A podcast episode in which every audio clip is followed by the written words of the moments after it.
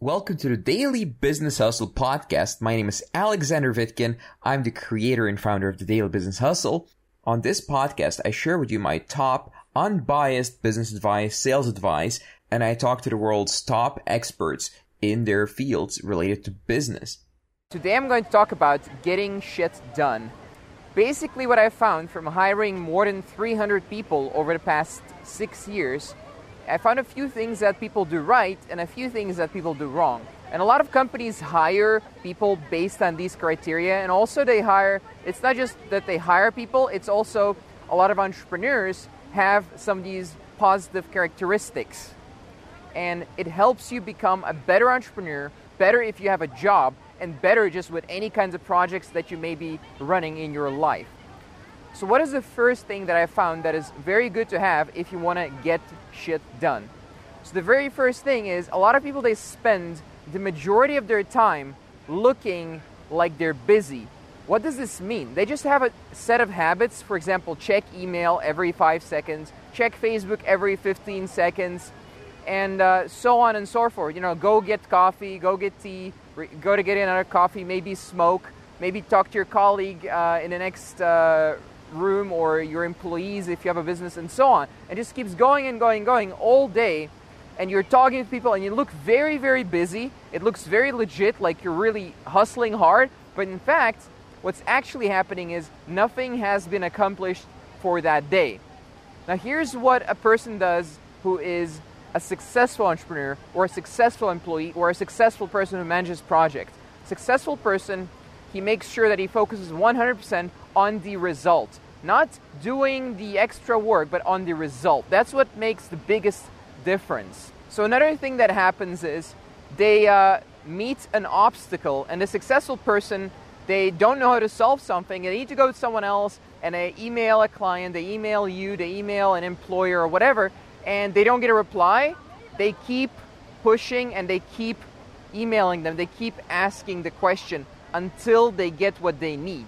So they are pushers. They make shit happen as opposed to just sending the email and just saying, "Oh, I didn't get a reply, so this project is just, you know, didn't happen." No, these people, they're super super persistent. They don't give a fuck if the CEO blocks them on Skype or on Facebook or whatever.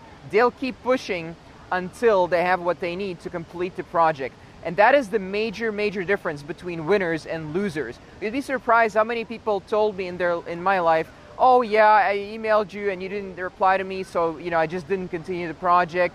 Or, or yeah, I needed to get something from someone, but I couldn't do it immediately, so I, it's just it's still stuck there. You know that is not an excuse. In the real world, it's all about the end result. The end result being more money for the company, higher return investment, and results for the clients. So the second thing I want to talk about is winners they usually work in teams. You'll find that most successful companies, most successful entrepreneurs, everyone is working in teams. And what happens is successful people they make 100% sure that everyone, including themselves, is communicating and everyone's up to date about what's going on. Because one of the most important things when working in a team, you can't just rely on yourself to do the whole project. So you need to make sure that you're communicating with everyone in the team. Now, there's a level of communication that most people do, and then there's the uh, professional level of communication. What is the professional level of communication? That me- the professional level of communication is basically when you over communicate. Even if you think you're sending too much information, you're letting them know too much about the project, it's fine. That's what it takes because you don't know necessarily what they're working on every second. They may need to know what you're doing and what's happening if there's some kind of delay because the whole project depends on it. So what they do is when there's any kind of change in the project, any kind of uh, delay or something goes better, something goes worse, or a new request from clients or whatever it is that's going on, they make sure that everyone's 100% up to date.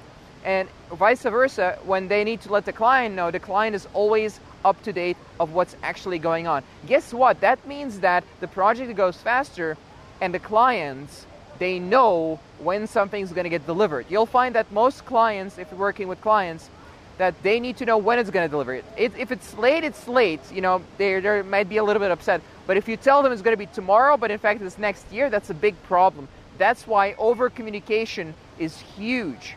Don't be afraid of over communicating with clients with business partners, with employees, and so on. It works really well, and that's what real winners, people who get shit done, do. All right, this was our show for today. Please subscribe, rate, and review this podcast if you like it. I'll see you next time. If you'd like to find out more about me, visit vitkin.net. That's V I T K I N dot net. Thank you for listening to the show and see you next time.